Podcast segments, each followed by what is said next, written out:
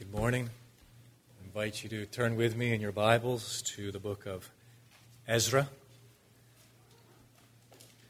In Ezra chapter 5 and again in chapter 6, we are introduced to a prophet named Haggai. And the past four Sundays, we looked at Haggai's prophecy and inserted his message in the first six chapters of the book of Ezra. And we are, are finished with Haggai. And so now we return to the book of Ezra and continue in the narrative as it unfolds in chapter 7, verse 1. I want you to begin by noticing the first three words. Again, that's Ezra chapter 7, verse 1. Now, after this. What is Ezra referring to? He's referring to the first six chapters. Uh, the first six chapters of this book are a unit. The unit begins with a declaration. Chapter 1, the very first verse God stirred the king's heart. The unit ends with a declaration. Chapter 6, the very last verse God turned the king's heart. So it's a unit. Six chapters, beginning with a pointed declaration, clear message. God stirred the king's heart. Ending, ending with a very clear, pointed message. God turned the king's heart. And so, in between that starting point and end point, that is chapter 1, verse 1, and the last verse of chapter 6, uh, Ezra is impressing upon us a very, a very simple uh, yet profound message. The restoration of the remnant and the reconstruction of the temple are God's handiwork. That's the message of the first six chapters of Ezra. And now Ezra is shifting gears. Uh, that unit has ended. And now he begins a new unit here in chapter 7. Now look at the next six words, seven words. Again in Ezra 7, verse 1. In the reign of Artaxerxes, king of Persia. Well, we've heard of Cyrus, king of Persia. We've heard of Darius, king of Persia. Now, here we meet a man named Artaxerxes. Significant because it means 60 years have passed. So, between the last verse of chapter 6 the first verse of chapter 7, we have an interval of 60 years. Chapter 6, when it ends, the year is 518 BC. Chapter 7, when it begins, the year is 458 BC. We know very little about the intervening period. Uh, we know a great deal when you go to archaeology and you go to your average museum uh, you'll find a great deal, a great number of artifacts and information and paraphernalia from this, from this period of time pertaining to the Persian Empire. But in terms of the biblical witness, the biblical testimony, we know very little about this period. We do catch a glimpse of this intervening period, this 60 years, in the book of Esther. Why? Because you see, Darius, remember Darius, has a son. He calls his son Xerxes, X E R X E S, also known as Ahasuerus. You read the book of Esther, Esther married that man. Artaxerxes, here in our text, is the son of Xerxes. And so 60 years have passed. Now, I want you to notice the very next word. Now, after this, in the reign of Artaxerxes, king of Persia, Ezra. Finally, seven chapters in, and at last we're introduced to the central character, Ezra. Uh, why? Because to this point, Ezra wasn't alive. Uh, the first six chapters, which Ezra penned, he writes those chapters from the historical perspective. He wasn't there, he wasn't alive, kind of like Moses. Moses writing the book of, of, Genesis. Moses wasn't alive during the book of Genesis. He writes from a historical perspective. And so Ezra writes, pens from a historical perspective the first six chapters. But when we come to this period now, 458 BC, 60 years have passed. We're now in the reign of a different king, King Artaxerxes. Now Ezra writes from the present perspective. And from here to the end of the book, he uses the first person I, me, my. Did you get all that? Now follow along again as I begin reading at the outset of verse 1.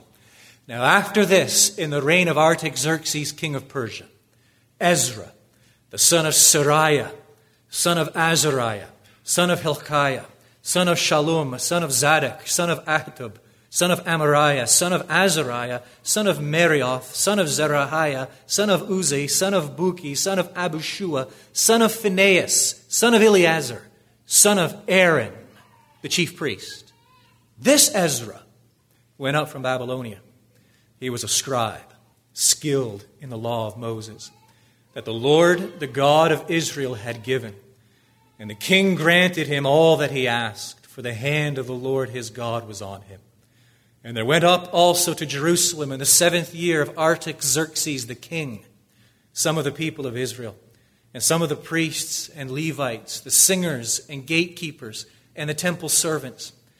And he came to Jerusalem in the fifth month which was in the seventh year of the king. For on the first day of the first month, he began to go up from Babylonia. And on the first day of the fifth month, he came to Jerusalem. For the good hand of his God was on him. For Ezra had set his heart to study the law of the Lord and to do it, and to teach his statutes and rules in Israel. And so in these verses, we learn that just as in the days of Cyrus, when a remnant returned from Babylon to Jerusalem, now in the days of Artaxerxes, another remnant returns from exile, captivity. Another remnant returns from Babylon to Jerusalem under the direction of Ezra. Now, from verse 11 of chapter 7 all the way through to the end of chapter 8, all Ezra does is he goes back and he fills in some of the details. So the first 10 verses are introductory. In the first 10 verses, he introduces himself, gives his qualifications. In the first 10 verses, he says, Look, yes, a remnant, another remnant has returned under my direction. And then from verse 11 right to the end, he gives us some details about that journey, about that move, all the way through to verse 36 of chapter 8. And then look at the first statement in the first verse of chapter 9 after these things had been done. That is the beginning of a third unit. And there you have the book of Ezra. Very simple structure. Chapters 1 through 6, unit number 1. Chapters 7 through 8, unit number 2. Chapters 9 and 10, unit number 3. And so, what we're looking at this morning is this second unit chapters 7 and 8, which are summarized in the 10 verses which I read for us.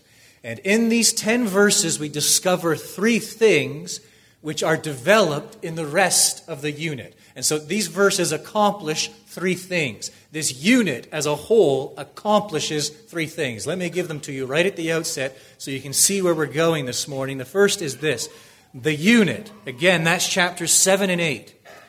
It introduces a man. We already know who this man is Ezra. Secondly, this unit records or describes a move. We already know what this move is it's this remnant from Babylon to Jerusalem. And thirdly, most importantly, this unit communicates a message. So that's what we're looking for. It introduces a man it records or describes a move, and it communicates a message. So begin with me. The very first point this unit introduces a man. The man is Ezra. I want you to notice three things about him quickly. The first is his position. Look at verse 5.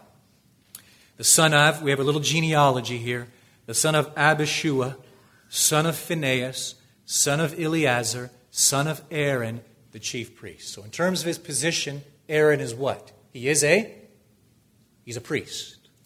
Notice also concerning his position, it comes out in the very next verse, verse 6. This Ezra went up from Babylonia.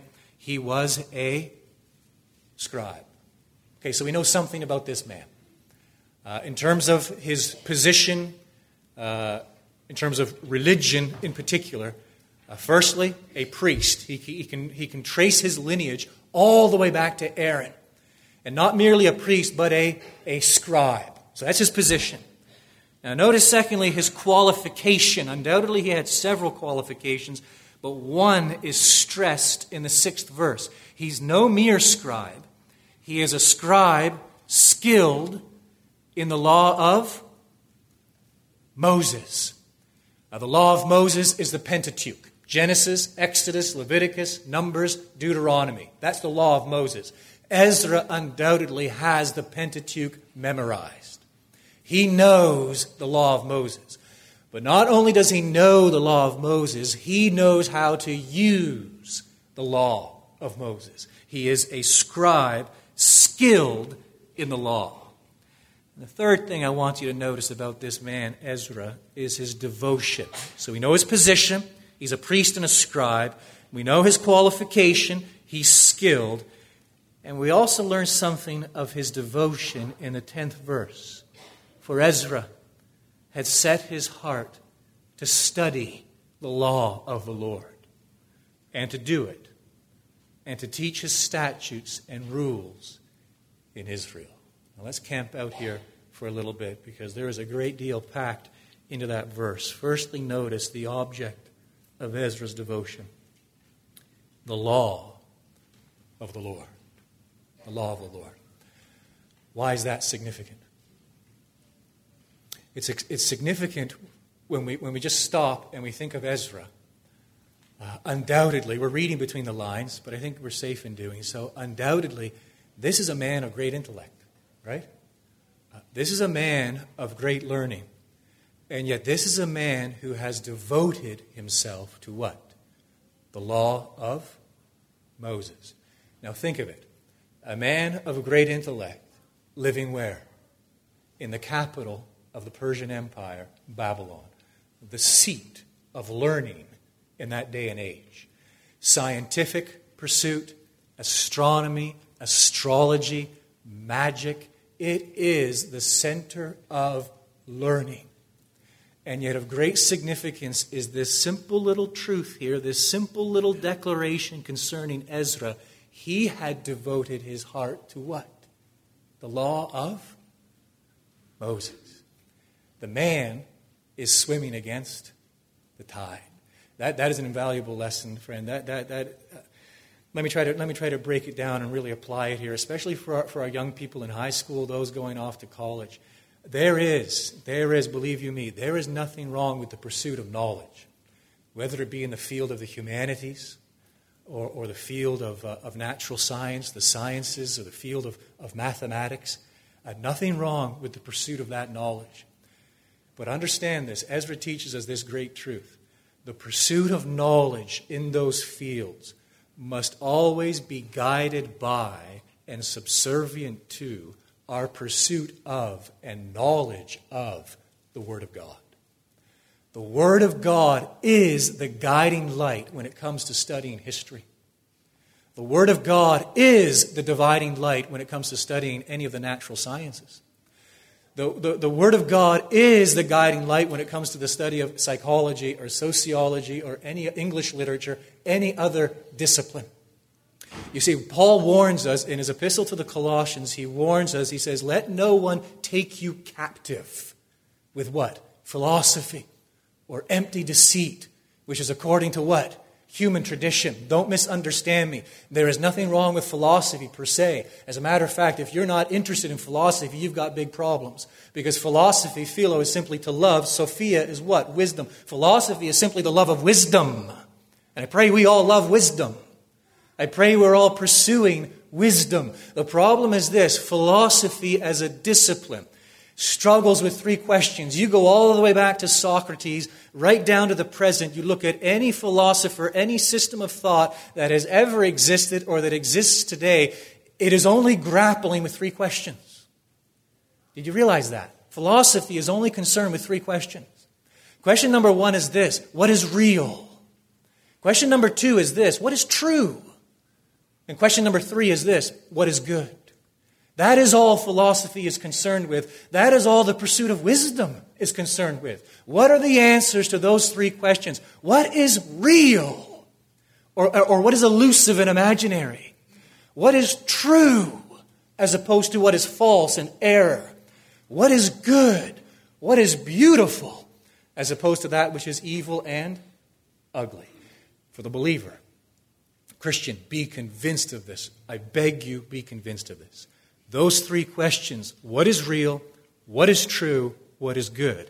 The answer to those three questions is God, as revealed in Scripture.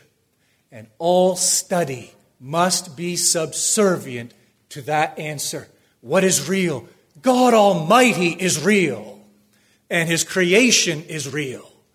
What is true? What God says is true. There is such a thing as moral absolutes. God has spoken. What is good? What is beautiful? Whatever God deems to be good is good.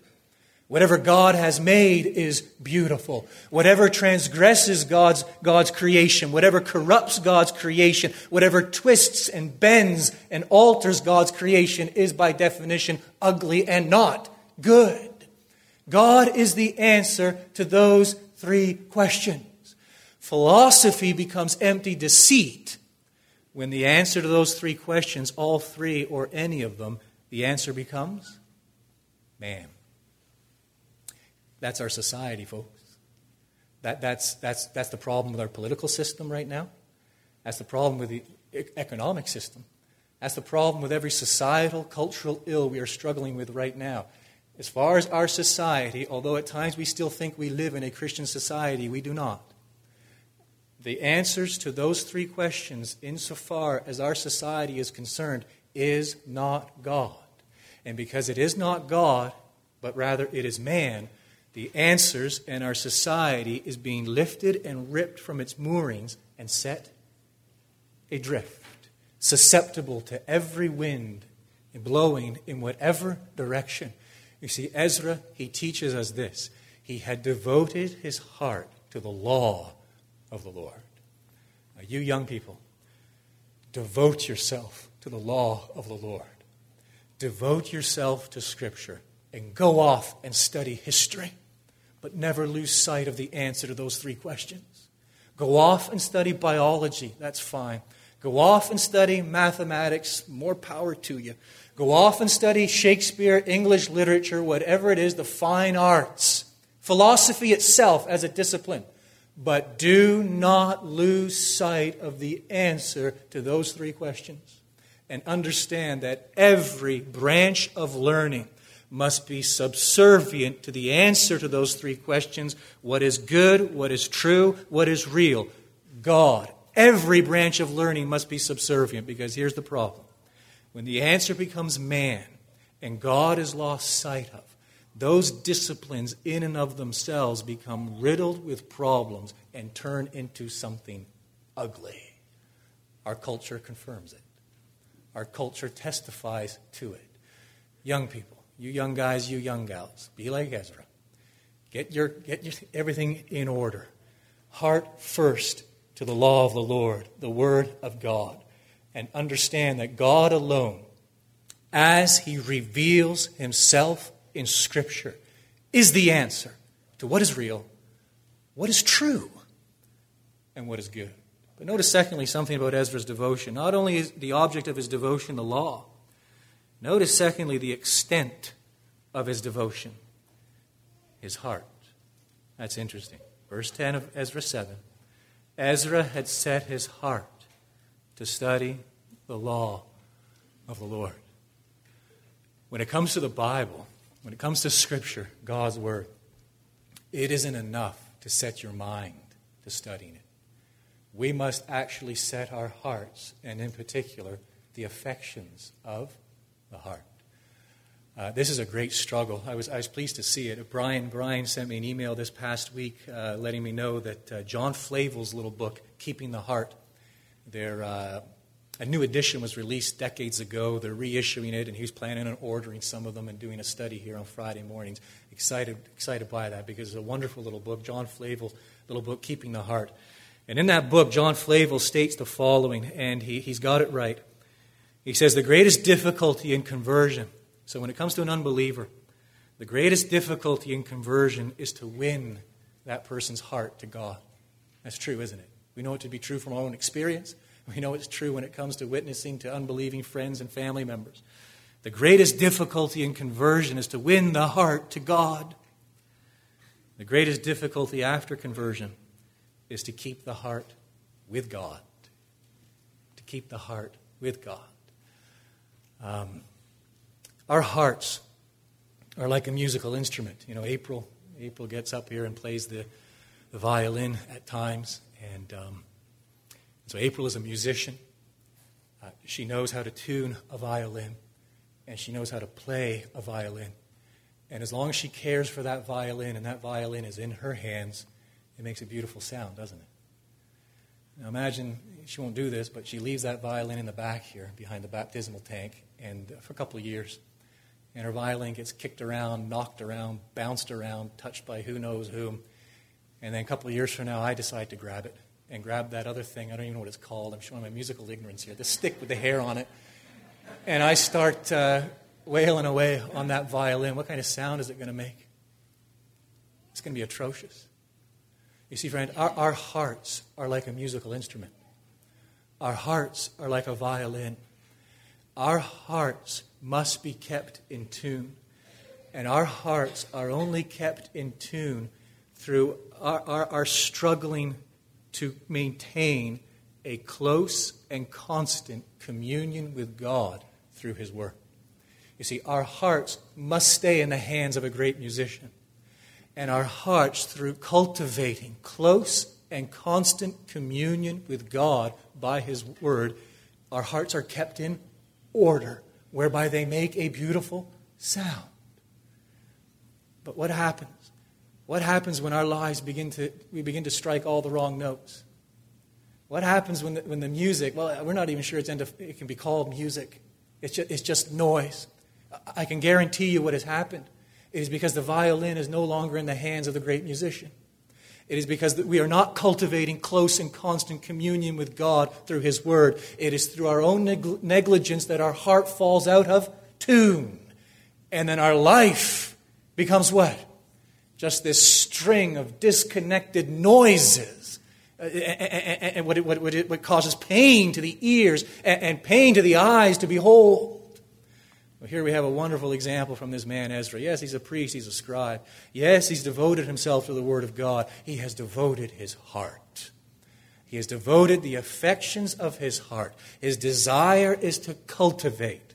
I've said it a couple times, let me say it again. His desire is to cultivate close and constant communion with God through His Word. And notice, thirdly, not merely the object of his devotion, the law, the Word, not merely the extent of his devotion, his heart, but look at the expression of his devotion there. We're still in verse 10 of chapter 7. Ezra had set his heart to do what? Three things to study the law of the Lord, and to do it. And two, three things teach his statutes and rules in Israel. So the first thing he devoted his heart to do was to study the Word of God. R.C. Sproul writes the following. Um, if you have an issue with it, just remind yourself it's his words, although I do agree with him. Study suggests labor, serious and diligent work. We fail in our duty to study God's Word, not because it is difficult to understand, not because it is dull and boring, but because it is work. It is work. And we have a natural antipathy toward work. Ezra devoted his heart to study. Study, friend, believer, is by definition hard work.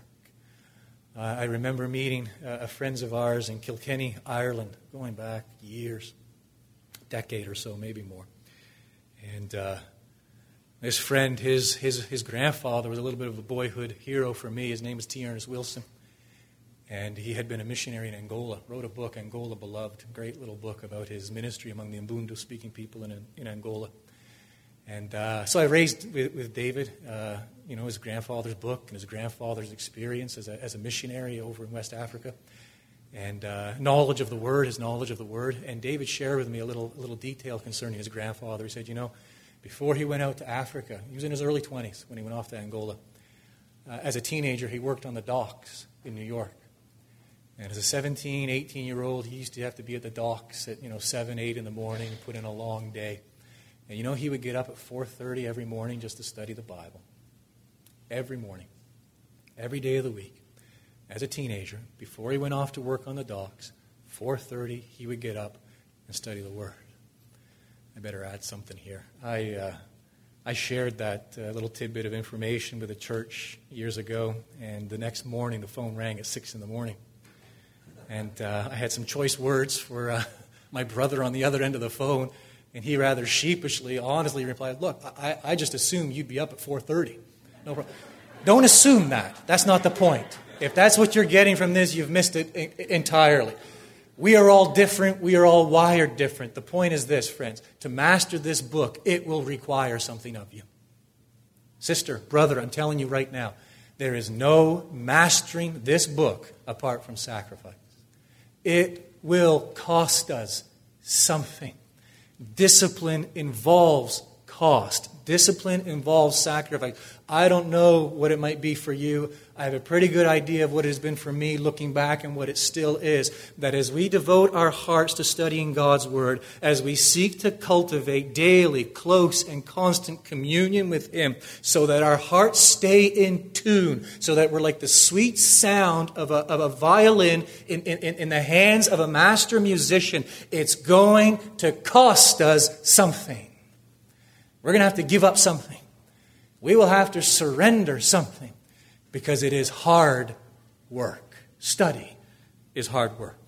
But notice, secondly, Ezra, he's devoted himself, yes, not only to studying the law of the Lord, but what is there, secondly, there in the, verse, in the 10th verse?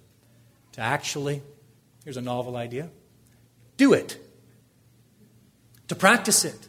That is, to obey it.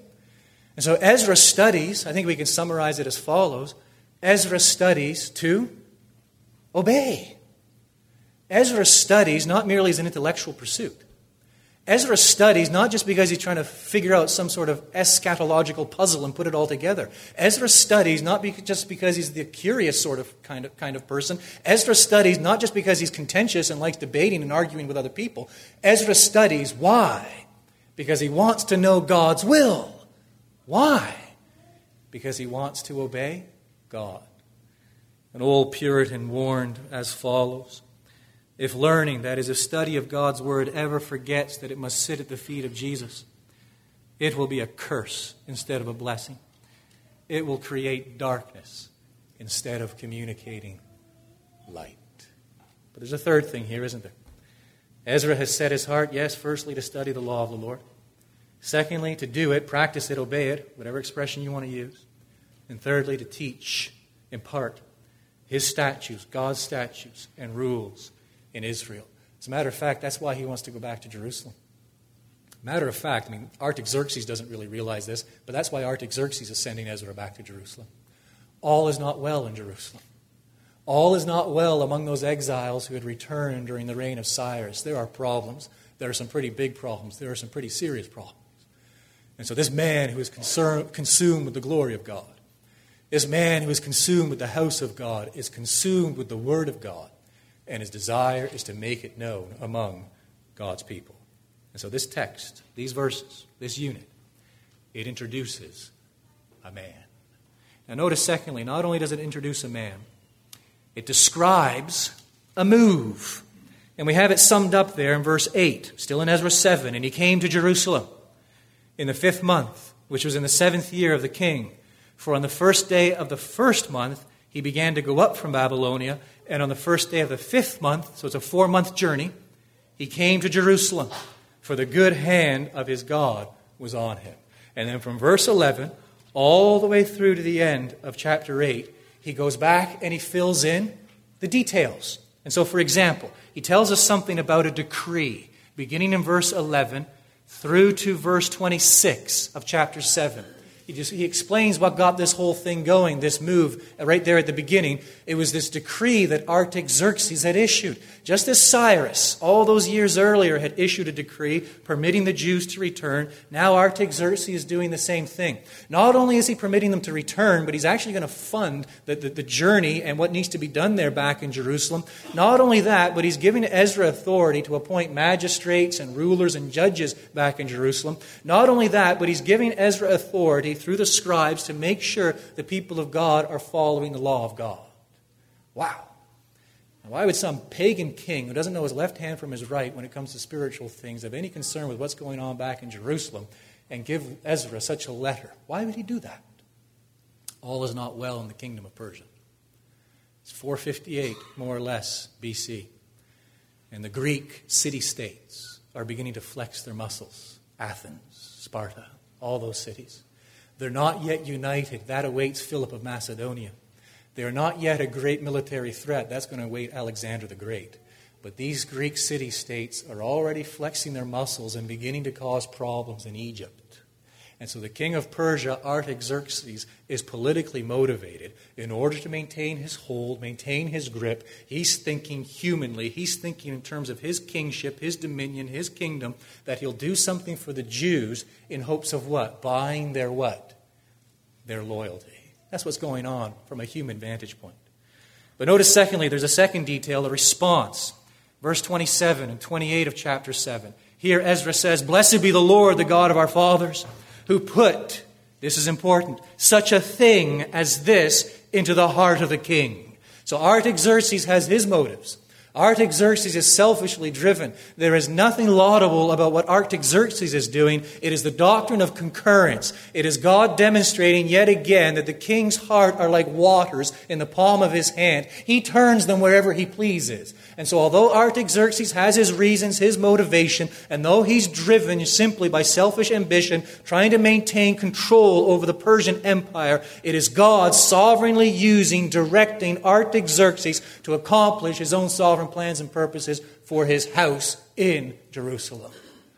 Notice a third detail. Brings us into chapter 8, a genealogy. I'll spare you the details. But important always to bear in mind that God has his eye on individuals, isn't it? Uh, God's people aren't just some collective lump, no discernment between them. No, God knows his own. And here we have this wonderful list of names of these people who are making the journey with Ezra from Babylon to Jerusalem. Notice a fourth detail, verse 15 of chapter 8. There's a call. Because as the, this, the, these exiles, they gather at this river called Ahava, Ezra notices there's a problem. No Levites have volunteered. No Levites have shown up. No Levites are prepared to make the journey back to Jerusalem, but the Levites are pivotal to his ministry. Uh, the Levites are pivotal to Ezra, Ezra's mission. Why? He's going back to set things right. He's going back to appoint magistrates and civil rulers and authorities and all of these things. He's going back to teach the law. The Levites are the teachers of the law. So he puts out a call and almost forces some Levites to join this group sojourning from Babylon back to Jerusalem. And then notice, fifthly, a wonderful prayer beginning in verse 21 of chapter 8. Then I proclaimed a fast there at the river Ahava, that we might humble ourselves before our God, to seek from him a safe journey for ourselves, our children, and all our goods. For I was ashamed to ask the king for a band of soldiers and horsemen to protect us against the enemy on our way, since we had told the king, The hand of our God is for good on all who seek him, and the power of his wrath is against all who forsake him. So we fasted and implored our God for this, and he listened to our entreaty. And so there is this national fast expressing humiliation, exciting supplication as they ready themselves for the return. And then a sixth detail from verse 24 through to the end of chapter 8 a charge. Now, these people are carrying a lot of gold, they're carrying a lot of silver. In today's figures, They've got millions of dollars on them. And so Ezra entrusts these precious articles, these valuable artifacts, this gold and silver, to, to appointed men, trustworthy men, to make, hold them accountable for these possessions as they make that four month journey from Babylon to Jerusalem. Those are all the details, the details that he fills in as to this journey. Now, I want us to not get lost in the details, get above the details. See this journey as it unfolds before us historically, and ask yourself a very important question. It's this Why are these people doing this? Maybe you're already asking that. Why are they doing this? I ask that question because it's important for us to keep in mind the dates 458 BC. The deportation from Jerusalem to Babylon occurred in 586 BC. By reckoning, don't double check my math, that's 128 years. So these people, it was their ancestors who had come to Babylon 128 years earlier. Um, these people were born in Babylon. Babylon is home. These people have built houses in Babylon. These people own property. These people are successful. These people are comfortable. I mean, think about it. 128 years ago from now, here we are, the year 2012. You go back 128, was it 1884? So in 1884, your ancestors sailed the ocean blue, not that far back, from Poland or from Italy from Spain, from England, wherever they came, settled here in the United States of America 128 years ago. What attachment do you still have to where they came from? None whatsoever. Imagine all of a sudden you woke up this morning and decided, hey, it's time to go home. That would be absolutely what? Absurd. That's what these people are doing. 128 years have passed. They live in Babylon. Babylon is home. They've put down roots in Babylon. They are successful, they are comfortable. Why are they going back to Jerusalem? Why are they prepared to make that four month arduous journey, uh, risking all, a, a journey fraught with danger? Why are they prepared to move to a place they've never been to and they actually know very little about? Why are they prepared to go to this backwater town in the Persian Empire, some city which still lays in ruin by and large? Why are they prepared to do that? Because it is still their identity. They still identify themselves with Jerusalem. They still identify themselves with the house of God. They still identify themselves with the temple. And for them, Babylon will never be home. There is, there is a crucial lesson there, brothers and sisters, a crucial lesson. As Ezra shows us something of devotion to God's word, here he, along with all these people, these Jews, show us something of devotion to God's house. You see, the Lord Jesus Christ is the supreme the body of the Lord Jesus Christ, he who has templed, tabernacled among us. And now the mystical body of the Lord Jesus Christ, his bride, his church. And let me suggest to you, actually, let me use a stronger word. Let me affirm to you that just as Ezra is an example to us in terms of what it means to be devoted to the Word of God, here, Ezra and these Jews are an example to us, a shining light, a beacon of light of what it means to be devoted to God's house. Let me read a few comments that I've penned here in my notes. Brothers and sisters, the church should be of supreme importance to us because it is of supreme importance to Christ. Think about it just for a moment. Christ established the church. Christ bought the church with his blood. Christ united himself, knit himself, wed himself to his church by the Holy Spirit. The church, the body of Christ, is God's instrument for glorifying himself in the world. I hear what one author says The church is not a divine afterthought, the church is not an accident of history. The church lies at the very center of the eternal purpose of God. That being so, the church merits a little devotion, doesn't it?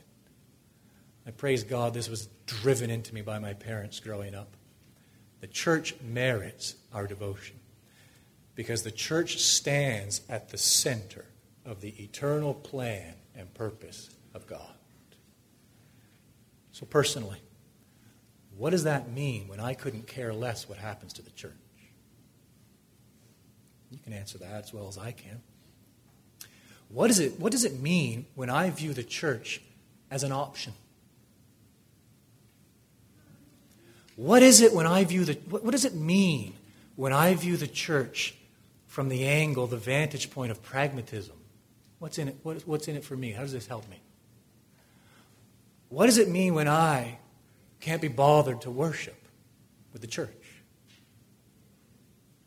What does it mean when I don't grieve over the church's sin? What does it mean when I don't pursue Christ's glory in the church? Do you see where I'm going here with this? It makes perfect sense, doesn't it? We have these people. They are comfortable in Babylon. They aren't forced to leave. They have their lives. Well, whatever happens back there in Jerusalem happens. No, they're driven. Their identity is there. Their identity is with the people of God. Their identity is with the house of God. Their identity is with the city of God. Believer, your identity is the church. It is the church. John Huss, who died for his beliefs back in the 15th century, declared the following Oh, to take this to heart. To love Jesus Christ, the bridegroom of the church is to love his church, his bride. You cannot divorce the two. To love the Lord Jesus Christ, the bridegroom of the church, is to love the church, his bride. So Ezra gives us that powerful example of devotion to God's word. And here we have an equally powerful example of devotion to God's house. And that brings us to the third point. This unit communicates a message. You're already getting it in germinal form. This unit communicates a message. Turn back to chapter 7. I'm going to have you read a number of verses here. Look at the sixth verse of Ezra 7. This Ezra went up from Babylonia. He was a scribe skilled in the law of Moses that the, law, that the Lord, the God of Israel, had given. And the king granted him all that he asked, for the hand of the Lord his God was on him. Verse 9 For on the first day of the first month he began to go up from Babylonia. And on the first day of the fifth month he came to Jerusalem, for the good hand of his God was on him. Look at verse 28, same chapter. And who extended to me his steadfast love before the king and his counselors and before all the king's mighty officers. I took courage, for the hand of the Lord my God was on me. Go into chapter 8, verse 18. And by the good hand of our God on us. And look at verse 31, same chapter. He emphasizes the same thing. Then we departed from the river Ahava on the 12th day of the first month to go to Jerusalem. The hand of our God was on us. We find that expression one more time, and it's stated in such an explicit fashion that I want, I want to draw our attention to it. The 22nd verse of chapter 8 I was ashamed to ask the king for a band of soldiers and horsemen to protect us against the enemy on our way, since we had told the king, The hand of our God is for good on all who seek him, and the power of his wrath is against all who forsake him. Friend, that is the message of the unit. Let me repeat it. The hand of our God is for good on all who seek him, and the power of his wrath is against all who forsake him. It raises two obvious questions. Uh, what, is it, what does it mean to seek him? Right? That's what I want to know. The hand of our God is for good on all who seek him. We have those six references. The hand of God was on Ezra. Well, what does it mean to seek Him? We've already answered the question. To seek God is to be devoted to His Word. To seek God is to be devoted to His house. Please, friends, understand this. You cannot separate them. I cannot I cannot stand before you this day and claim to love God and yet have this book lie closed in my house day after day, week after week. I can't do it. I cannot stand before you and say, I love God, and yet view the church of God as a non essential kind of option. If it works for me today, it works for me. If it doesn't, well, it doesn't. You can't do that. To love God is to love His Word. To love God is to love His house. To seek God is to seek that which is at the apple of God, the apple of God's eye, which is at the center of God's purposes, His Word and His house. And the second question is this. Okay, I understand who, are, who those are who, who seek Him. Well, this promise here, what does that mean? The hand of our God is for good on all who seek Him. Big mistake if we define good according to what I want instead of what I need. Huge mistake if I define good according to what makes me happy instead of what makes me holy. Big mistake if I define good according to what's visible and tangible instead of what's invisible and spiritual. Big mistake if I define good according to what's temporary and passing as opposed to what is eternal and everlasting. Big mistake if I define good according to the interest of my flesh instead of the welfare of my soul. That is the good. In Romans 8, Paul tells us, he declares it wonderfully, that those whom God foreknew, that is, those upon whom God set his love, his affection before the foundation of the world, those whom he foreknew, he predestined. He predestined them to be conformed to the likeness of his beloved Son. And those whom he predestined, he called by a sovereign work of the Spirit of God through the preaching of the Word of God. He opens the eyes, he opens the ears, he opens the hearts to see and to believe and to receive. And those whom he called, he justified, clothing them in the perfect obedience and righteousness of his Son, the Lord Jesus Christ, whereby they now stand accepted in his presence. And those whom he justified, he glorified. Past tense. Why? Because it is a done deal. You see, God has an eternal plan. The purpose of that eternal plan is the revelation of his own glory the Father, the Son, and the Spirit. His glory is tied to the salvation of his people, those whom he foreknew, those whom he predestined, those whom he has called, those whom he has justified, and those who in his mind's eye are already glorified. The salvation of these people will serve for all eternity for the glory of the triune God. Therefore, we have this absolute certainty as Christians that God's sovereign plan and purpose, that is his eternal plan of redemption, extends to all ages and it includes all things. That, my friend, is the good. The good.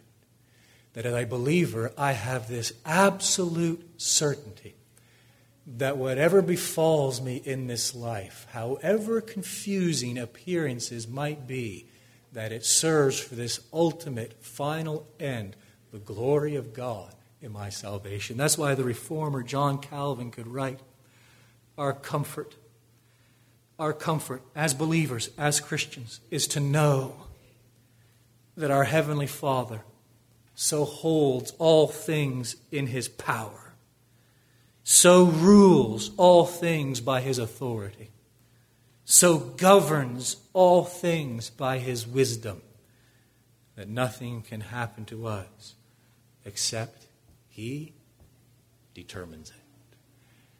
God's hand is for good on those who seek him. In other words, God's power is engaged for his people. and against his enemies. That is the message of Ezra chapters 7 and 8. That is the essential, central message that the Spirit of God is seeking to convey. It requires of us, demands of us, an honest question, doesn't it? Am I one of God's people? Am I numbered among his people? Am I one who seeks him? Am I one who is consumed with his glory? Am I one who is devoted to his word? Am I one who is devoted to his house? Am I one who has been born again and transformed by the Spirit of God? Am I one who in faith and repentance has bowed the knee to the King? That is the message, and that is the response. Let's bow our heads now in prayer. Our Father in glory above, enthroned in majesty, we praise you because you are a great King, the King of kings and Lord of lords. We praise you because you are the creator and sustainer and upholder of all things. We praise you because you are the God of providence, the one who declares the end from the beginning, announcing that your will is done. And you're the one who has a great and eternal plan of redemption, focusing on your people, their salvation, and their ultimate transformation into the image and very likeness of your Son, the Lord Jesus. Father, these are great and weighty truths. Grant us understanding. Give us eyes to see and ears to hear, hearts to receive. And we pray that by your Spirit you would impress them deep within. Accept our praise now. Accept our thanksgiving as we offer it in that name which is above all names, the name of the Lord Jesus Christ, we pray. Amen.